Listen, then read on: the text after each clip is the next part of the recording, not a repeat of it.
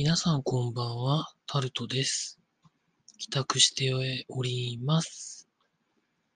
今日は何日ぶりでしょうか？本格的な雨になりました。原付きで動いてるんですけれども、雨が久しぶりということでなんかですね、運転しづらかったですね。まあ、あの、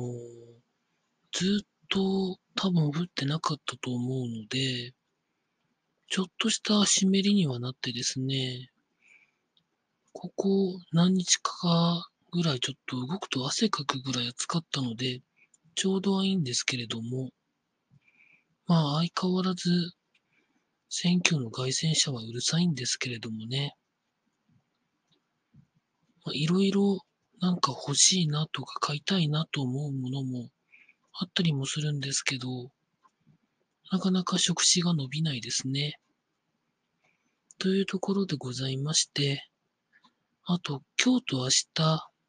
プロ野球の方が来られてるんですけれども、今日お休みで明日もあんまり天気が良くないので、中止になるんじゃないのかなというふうに思っております。以上、タルトでした。